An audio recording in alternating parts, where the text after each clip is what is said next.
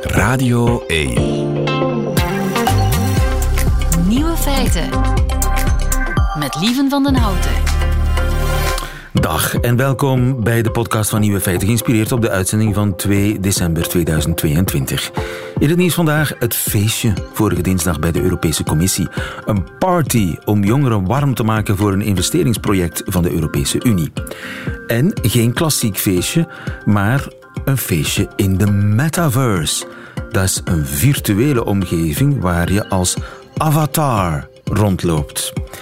En toegegeven, de digitale locatie zag er prachtig uit. Een tropisch eiland met een azuurblauwe zee en wuivende palmbomen. Ook de muziek was schitterend. DJ's speelden de zwoelste housebeats. Kostprijs 387.000 euro. Maar er kwam geen kat. Een journalist die een kijkje ging nemen telde vijf feestvierders die alle vijf heel snel weer vertrokken. Weggesmeten geld? Helemaal niet, zegt een woordvoerder van de commissie, want hetzelfde platform zal in de toekomst nog dienen om werk van de Europese Unie in de verf te zetten. Tuurlijk. De andere nieuwe feiten vandaag. Ondanks de vele bombardementen houdt het Oekraïense elektriciteitsnet stand. Hoe kan dat en vooral hoe lang nog? De stingdierlook is in de mode, een kapsel met een uitgroei. Jitske van de Veire is niet verbaasd. En Annelies Bontjes, de Nederlandse journalist in Brussel, verbaast zich over het bestaan van zoiets als een assisenproces. We spelen ook de vrijdagquiz en de nieuwe feiten van Johannes Verschaven. Die hoort u in zijn middagjournaal. Veel plezier. Nieuwe feiten. Rusland blijft maar bommen gooien op het Oekraïense elektriciteitsnet en toch zitten ze daar nooit veel langer dan een paar uur zonder stroom, zo lijkt het wel tot nu toe. Jan Baljouw, goedemiddag. Goedemiddag. Onze Oekraïne-specialist Rusland-kenner uiteraard ook. In Oekraïne zijn er twee fronten. Een militair front, maar ook een energiefront. want Poetin die wil de Oekraïners in de kou en in het donker zetten deze winter. Tot nu toe houden ze toch goed stand? Ja, inderdaad. Er zijn uh, ja, twee oorlogen bezig. Eén in het uh, oosten en in het zuiden. De frontlijn die ja, de afgelopen dagen weinig beweegt, omdat men volop in het seizoen van de Rasputitsa zit. Het modderseizoen net voor en net na de, de, de, de, de winter. En dan heb je de Tweede Oorlog, en dat is inderdaad dat uh, energiefront. Hè. De bedoeling van Rusland is om de Oekraïners in de kou te zetten, om zo de vastberadenheid van de Oekraïners te breken. En ja, tot nu toe slagen de Oekraïners er altijd in om die stroomvoorziening vrij snel weer op gang te brengen. Hè. Na de laatste grote aanval op 23 november uh, zat heel Kiev zonder stroom.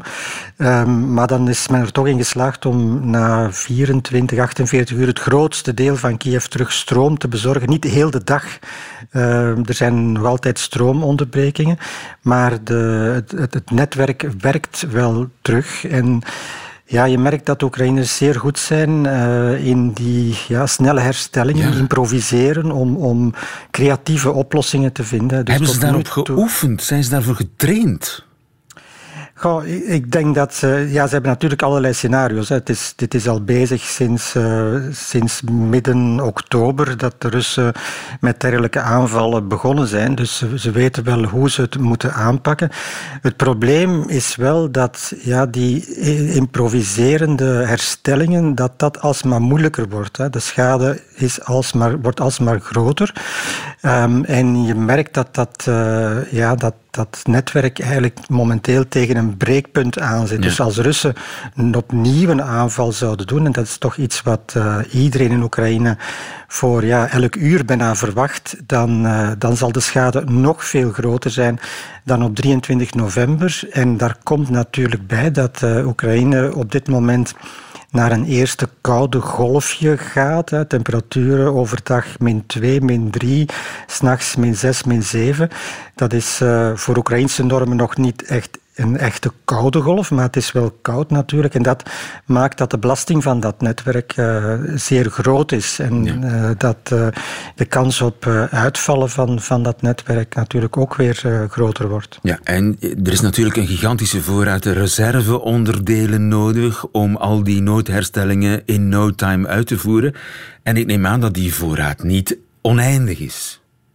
Nee, het probleem is natuurlijk dat dat uh, ja, een oud netwerk is, nog gebouwd in tijden van de Sovjet-Unie.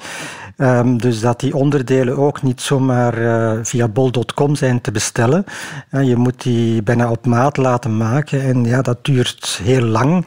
Uh, dus die, die echte grondige herstellingen van, van die eigenlijk nodig zijn, die kunnen op dit moment niet gebeuren. Men spreekt over levertijden van zes tot twaalf maanden. En natuurlijk, die tijd hebben de Oekraïners niet. Dus men, men heeft allerlei creatieve oplossingen gevonden. men is zeer goed in het improviseren. het net netwerk heeft ook het voordeel, het is een beetje zoals internet, hè, dat de stroom via verschillende leidingen naar de klant kan komen. Dus als één leiding wordt uitgeschakeld, kan men een andere gebruiken. Dus er zit wel wat redundantie op. Maar natuurlijk, ja, hoe meer schade wordt aangericht, uh, hoe moeilijker het wordt om dat soort reparaties te blijven doen. Ja, maar het zegt iets over de motivatie ook van de technici die toch uh, onder grote druk die, die creatieve oplossingen vinden. Het zegt iets over de moreel van de bevolking. Ja, in ieder geval, die, die technici beschouwen zichzelf een beetje als, ja, alsof ze aan de frontlijn staan. Hè. Dus ze, ze, ze, schieten niet met geweren, maar zij voeren de oorlog met uh, het zo snel mogelijk uitvoeren van die herstellingen om de Oekraïners weer uh, stroom, stromend water, verwarming uh, te brengen. Het is inderdaad vaak onder moeilijke omstandigheden, want natuurlijk de doelen die de Russen bestoken, de, de kans is altijd groot dat er een, kort na de eerste aanval tweede aanval komt, uh, om, om zeker te zijn dat het, uh, dat het doel wordt uitgeschakeld. Het gaat dan vooral over onderstations. Hè. Het is niet zozeer de grote centrales die nu worden aangevallen, maar vooral de onderstations die de stroom uh, verdelen. En natuurlijk, ja, in gebieden waar, um, waar echt wordt geschoten, zoals bijvoorbeeld in Gerson, hè, het recent heroverde gebied in, ten, aan de rechteroever van de Dnieper. Daar is het herstel van dat netwerk natuurlijk nog veel moeilijker, omdat uh, ja, daar heel veel mijnen liggen, alles moet ontmijnd worden. En daar zijn ook regelmatig beschietingen, dus daar uh, gebeurt het op gevaar van eigen leven. Ja, dus, maar er is een kritisch punt uh, dat er aan zit te komen. Bij de volgende aanval zou het kunnen dat dat improvisatietalent van de Oekraïners niet meer volstaat. Ja, het gaat natuurlijk nooit uh, helemaal volledig uitvallen. Men gaat altijd wel herstellingen kunnen uitvoeren, maar het zal alsmaar moeilijker worden. En dat, uh, dat is het probleem waar de Oekraïners nu voor staan. Nu moet ik wel zeggen dat uh, ik ben in het weekend in, in Oekraïne geweest samen met premier De Croo dat je niet merkt dat dit op dit moment uh, ja, een verandering betekent van de vastberadenheid van de Oekraïners. Integendeel, hè. Men, uh, men, men vindt dat uh, ja, men alles moet doen om die overwinning te bereiken. En dat de prijs, als men de, prijs die men daarvoor betaalt, als dat is een tijdje in de kou zitten, dan is men op dit moment nog altijd bereid om die prijs te betalen. De vraag is natuurlijk of dat zo zal blijven als de winter echt toeslaat, als het echt heel koud wordt in, in Oekraïne. En ja, de vraag is ook of mensen ja, niet opnieuw zullen uh, op de vlucht slaan, omdat uh, ja, de levensomstandigheden gewoon niet meer uh, te houden zijn. En dat zou wel een nieuwe vluchtelingenstroom op gang kunnen brengen tijdens de winter. Helder. Jan Baljouw, dankjewel. Goedemiddag. Nieuwe feiten. De ontdekking van België.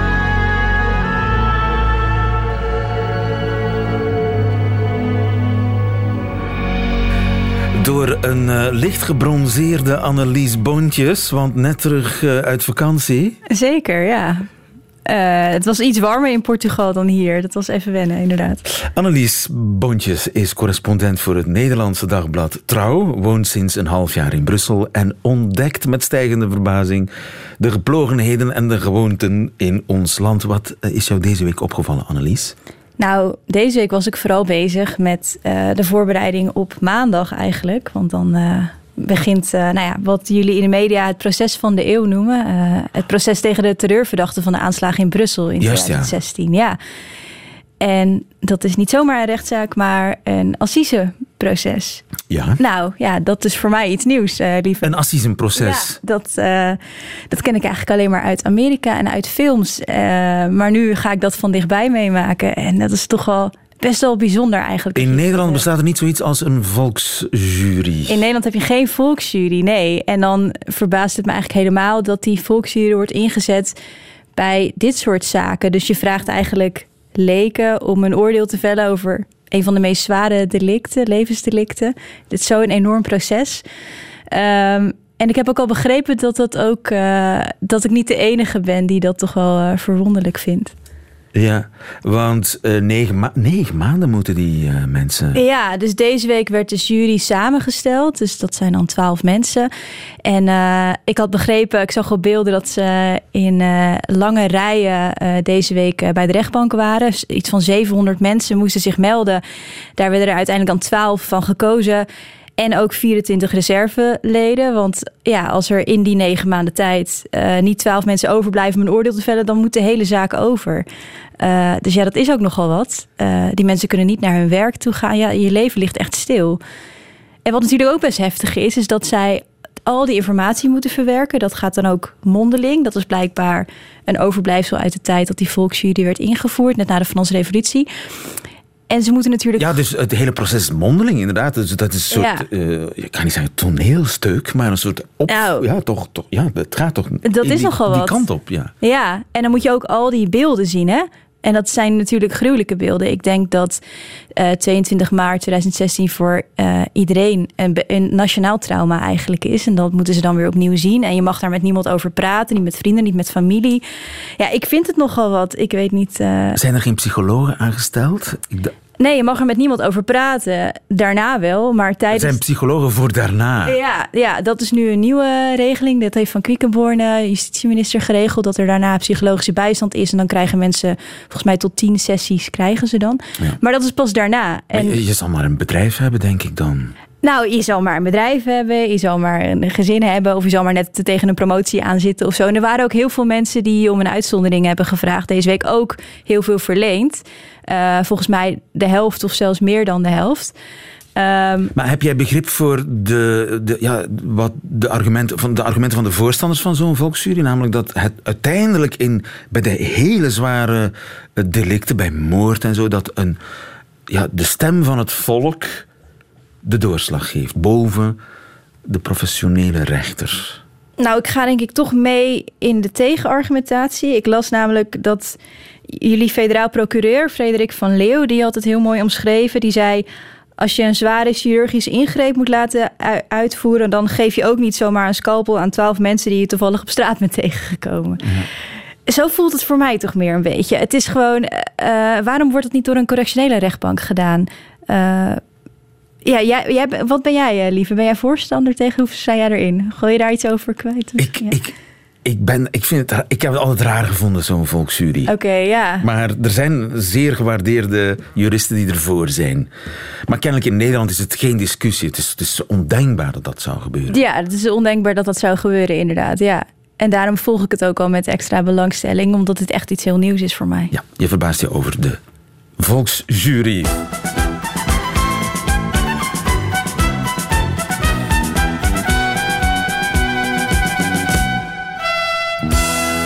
Examen Vlaams. Annelies. Ja. Yes, dat, het lijkt wel alsof je in een beklaagde bankje zit. Want trillend. Zo voelt het wel, ja. In het examen Vlaams. Wat is een coiffeuse? Uh, is dat een kapper?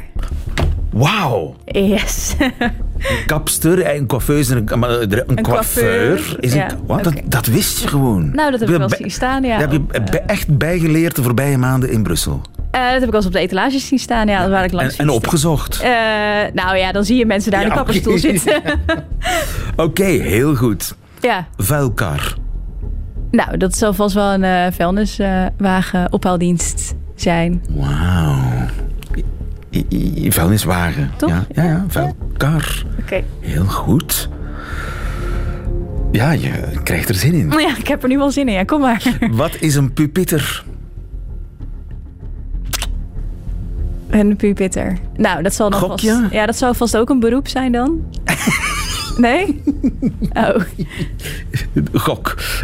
Peter is... Geen beroep? Is geen beroep, Oh. nee. Ehm, een kleine hint? Ja, sommige mensen hebben het nodig bij hun beroep, dat wel. Eh, muziek? Wat? Het is iets met muziek. Het is, Ja? het is de staander waar de muziek op ligt. Oké, oké. Hoe noemen jullie dat? Ja. eh, Een staander? Een standaard? een standaard gewoon, zou ik zeggen. hè? Ja, een muziekstandaard. Ja. Oké, eh, het gaat heel goed. Maar nu we toch over muziek bezig zijn. Oh, nog één. Oké. Nicole en Hugo.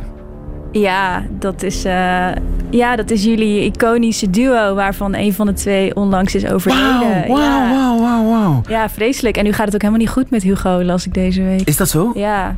Ach, ja, die is flink in de rouw en eh, iedereen maakt zich zorgen over hem. Ja, ja. is- Alle sterkte aan Hugo van Ja. deze Zullen we om hem te steunen een van hun classics draaien? Nou, dat lijkt me geweldig, ja.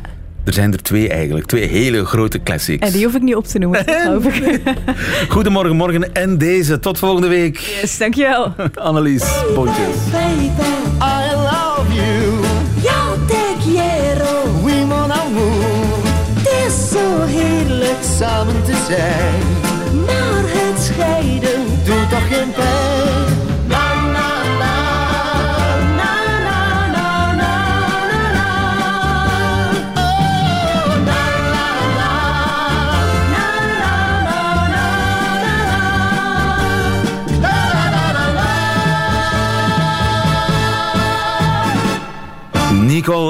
Natuurlijk. En Baby Baby.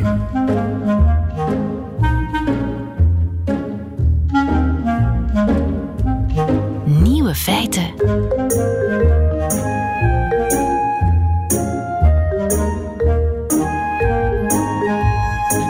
Het is een uh, kanjer van een nieuw feit voor mij. De stinkdierlook is in de mode. Jitske van der Veire, goedemiddag.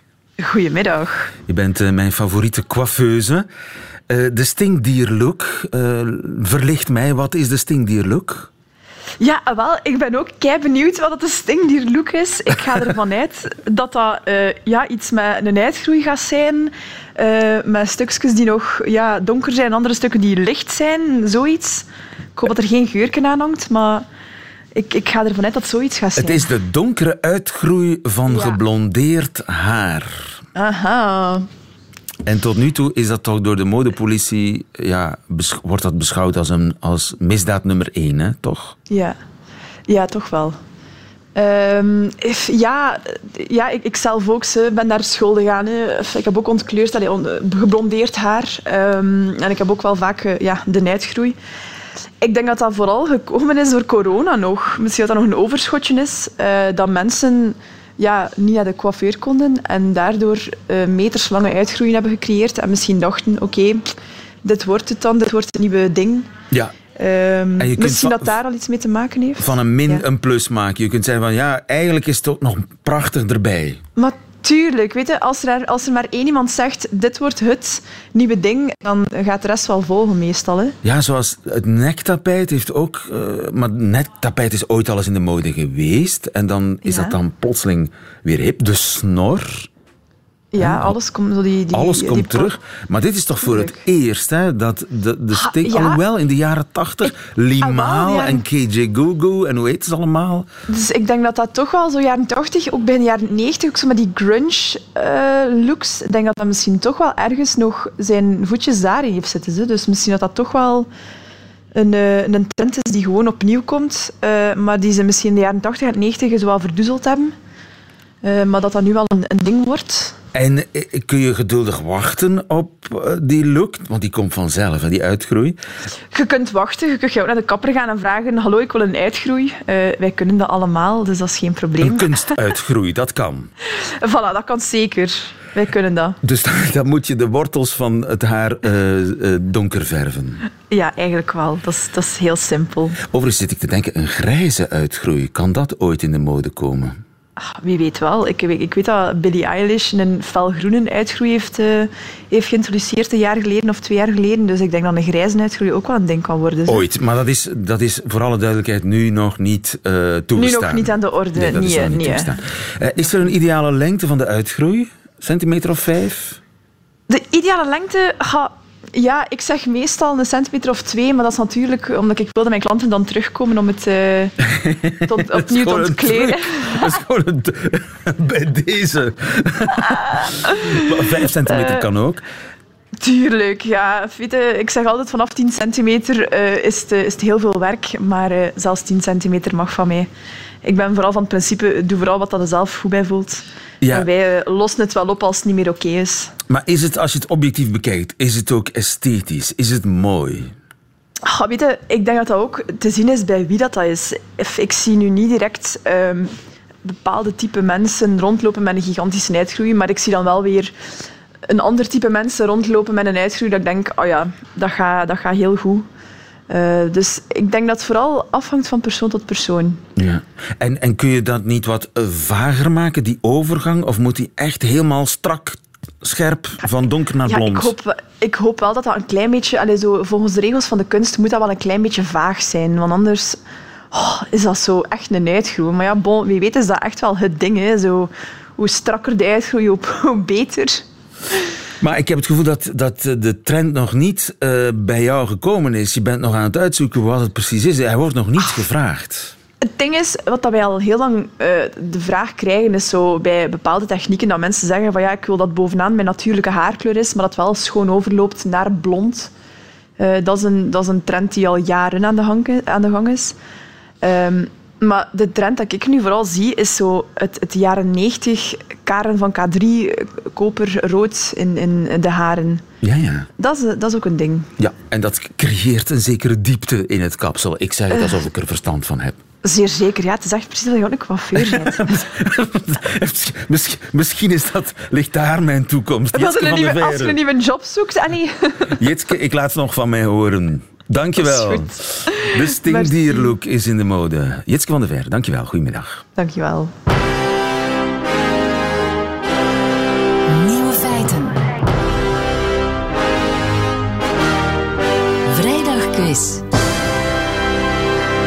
Genoeg gelachen. We spelen voor een boekenbon ter waarde van 25 euro.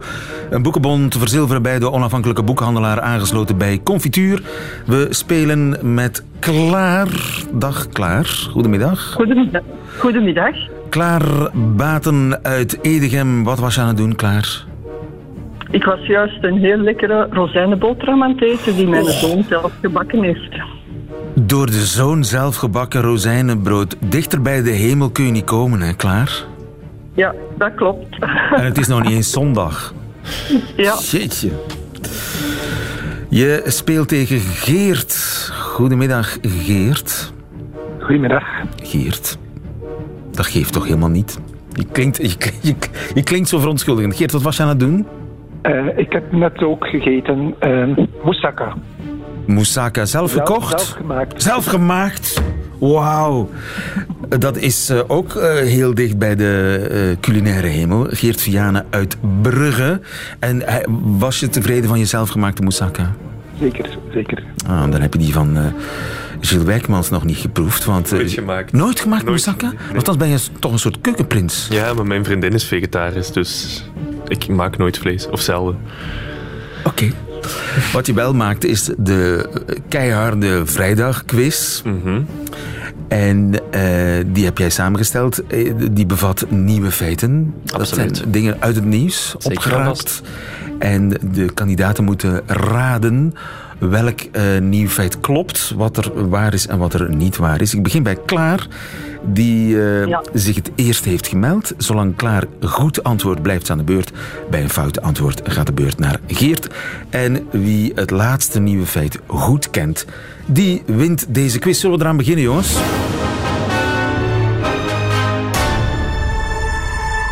Klaar. Ieder jaar vinden er 700 branden plaats bij Britse afvalverwerkingsbedrijven en vuilniswagens. En die worden allemaal veroorzaakt door één ding. Welk ding? A. Deoflessen die bij metaalafval worden gegooid. B. Stof dat op elektronisch afval ligt. Vat vuur. C. Batterijen die bij het huishoudelijk afval worden gesmeten. Wat is de oorzaak van 700 branden? Ik denk aan batterijen. Je denkt batterijen. Dat is helemaal goed. Inderdaad. Zijn, ja, er zitten in heel veel spullen tegenwoordig batterijen. Hè. Niet alleen meer in laptops of gsm's, maar ook in je tandenborstel. Of zelfs van die verjaardagskaarten die enorm veel lawaai maken en lichtjes, eh, lichtjes doen branden. En ja, wanneer dat die bij het gewone afval gegooid worden, kunnen die batterijen stuk gaan. En wanneer die stuk gaan, dan stijgt het risico op een brand, waardoor dat er 700 vuilnisbelten, afvalverwerkingsbedrijven en vrachtwagens vuur vatten. Per jaar. Per jaar, per jaar. Dus een warme oproep. Als er iets met batterijen is, haal ze eruit en recycleer ze. Ja, zelfs die in een eh, muzikale verjaardagskaart, die kunnen branden veroorzaken. Vraag 2 is ook voor klaar. 96% van de vrouwelijke laboranten die blijkt last te hebben van hetzelfde probleem. 96%. Wat is dat probleem? A. De labojas past niet. B. Mannelijke proefmuizen beginnen te vechten na contact met een laborante. Een vrouwelijke laborant. C. Veiligheidsbrillen zijn eigenlijk gemaakt voor grotere mannengezichten. Ja, ik ga voor het meest onwaarschijnlijke en dat is B volgens mij. Fout. Vaak is dat een hele verstandige strategie, maar niet nu. Helaas. Geert, 96% van de vrouwelijke laboranten hebben last van. Ik hoop dat het C is, de veiligheidsbrillen. Fout. Dus Gilles, ze hebben last van een labojas die niet past. Ja, je denkt inderdaad dat dat zoiets universeels is, wat iedereen past. Maar uit het onderzoek waarbij dus duizend eh, vrouwen werden gevraagd van wat zijn de bekommernissen op je werk als laborante, bleek de labojas het probleem dat door 96% werd gedeeld. Het probleem is dat ze niet goed passen aan de schouders. Ofwel zijn de schouders te breed of te smal voor de labojas. En hetzelfde met de heupen, want dat is allemaal op een mannenlichaam gemaakt. Of zoals één vrouw het zei, ik ben geen cilinder. Schandelijk. Ja. Schandelijk. Vraag 3 klaar. Waarom is het volgens onderzoekers geen goed idee om lastige ganzen te verjagen? A. Wanneer je Canadese ganzen, Canadese ganzen wegjaagt, ledigen ze uit stress hun darmen. B. Ze komen twee keer zo snel terug. C. Ze onthouden je gezicht en nemen wraak als ze terugkomen. Oh, ik denk A. Fout. Spannend, spannend. Geert. Ja. Eh, Dan zal het misschien C zijn. Fout. Ze komen sneller terug. Ze komen twee keer zo snel terug. Hoe kan dat? Als je een gans wegjaagt, ja, die gans wil natuurlijk niet vertrekken, want die is daar om een reden. Die is daar omdat daar voedsel is, of omdat daar een goed onderkomen is. Alleen is dat natuurlijk vaak lastig voor de mens wanneer het een landbouwveld is en gewassen opgegeten worden of naast een eh, vliegveld. Ehm, maar dus de onderzoekers merkten dat wanneer een gans op eigen houtje vertrok, die minder snel terugkwam. En als ze verjaagd werden, kwamen ze twee keer zo snel terug. Ja, dus je moet eh, slimmer zijn. De gans het gevoel geven dat ze zelf beslist hebben om te vertrekken. Oké. Dat betekent dat ik terug naar klaar ga. Absoluut. Ja. Vraag 4, laatste vraag. Na een rechtszaak van zeven jaar tussen een Franse werknemer en zijn baas, kreeg die werknemer gelijk van de rechter. Want wat mag een baas niet van zijn personeel vragen volgens de Franse wet? A. Is dat leuk zijn op het werk? B. Lid worden van de werk-WhatsApp-groep? C. Lunchen aan je bureau. Wat Ehm, was het onderwerp van het conflict tussen deze Franse werknemer en zijn baas?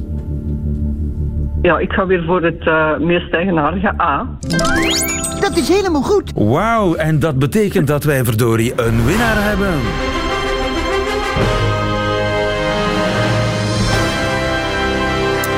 Want inderdaad, het ging over leuk zijn op het werk. Dat moest die Franse werknemer van zijn werkgever. Ja. Die werknemer die weigerde deel te nemen aan teambuildings en sociale activiteiten als een drink na het werk. Hij werd daarom in 2015 ontslagen, want hij had toch een eh, demotiverende sfeer, vond de baas. Waarop dat de werknemer naar de rechter stapt en de rechter zegt van ja, je bent onterecht ontslagen en je krijgt een schadevergoeding van 3000 euro. Niet meedoen aan de collega-drink is geen reden tot ontslag. En terecht. In Frankrijk. In Frankrijk, in Frankrijk. Helaas, Geert, het is niet mogen zijn. Klaar was je altijd te snel af. Ja. Maar Ja, je hebt het is haar gegund. Het is haar gegund en je hebt Moussaka gekregen. Dus Ook al gewonnen, hè? je, je, je had al gewonnen. Ja. Klaar, weet je wat, welk boek je gaat kopen voor je 25 euro? Gefeliciteerd trouwens.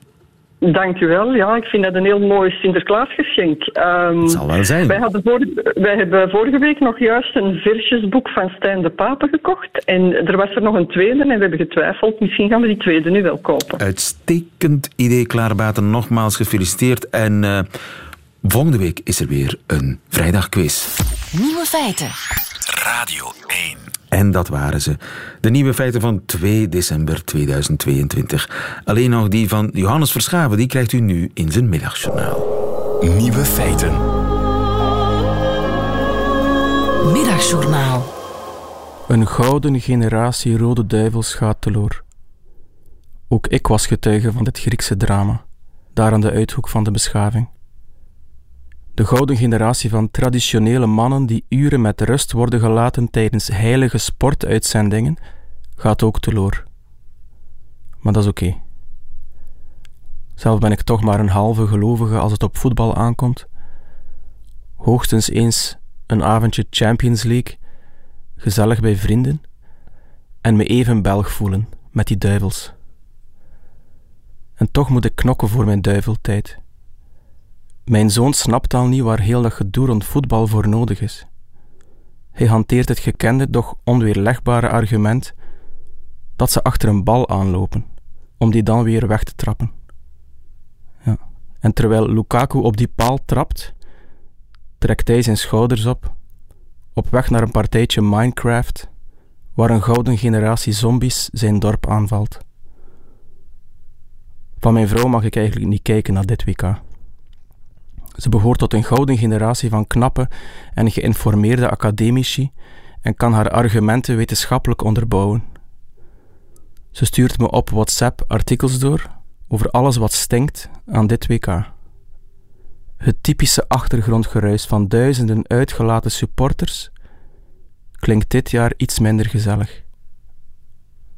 Bij een nieuwe doelkans veer ik recht, trappel ik ter plekke en ontsnappen mij plotse, luide oerschreeuwen. Oerschreeuwen die mijn dochter zo hard doen schrikken dat ze in doodsangst lijkbleek trekt en schreeuwend naar boven rent. Ze zit op haar kamer. Mijn vrouw geeft me de gouden raad om dit generatieconflict niet aan te gaan. Het mag niet zijn. Het laatste fluitsignaal gaat af. Lukaku is ontroostbaar en het stille verdriet van het land zet zich al om in luide analyses. Maar hier gaat alles volgens plan. Ik zet de tafel en time de kooktijd van de spaghetti op mijn gouden Casio.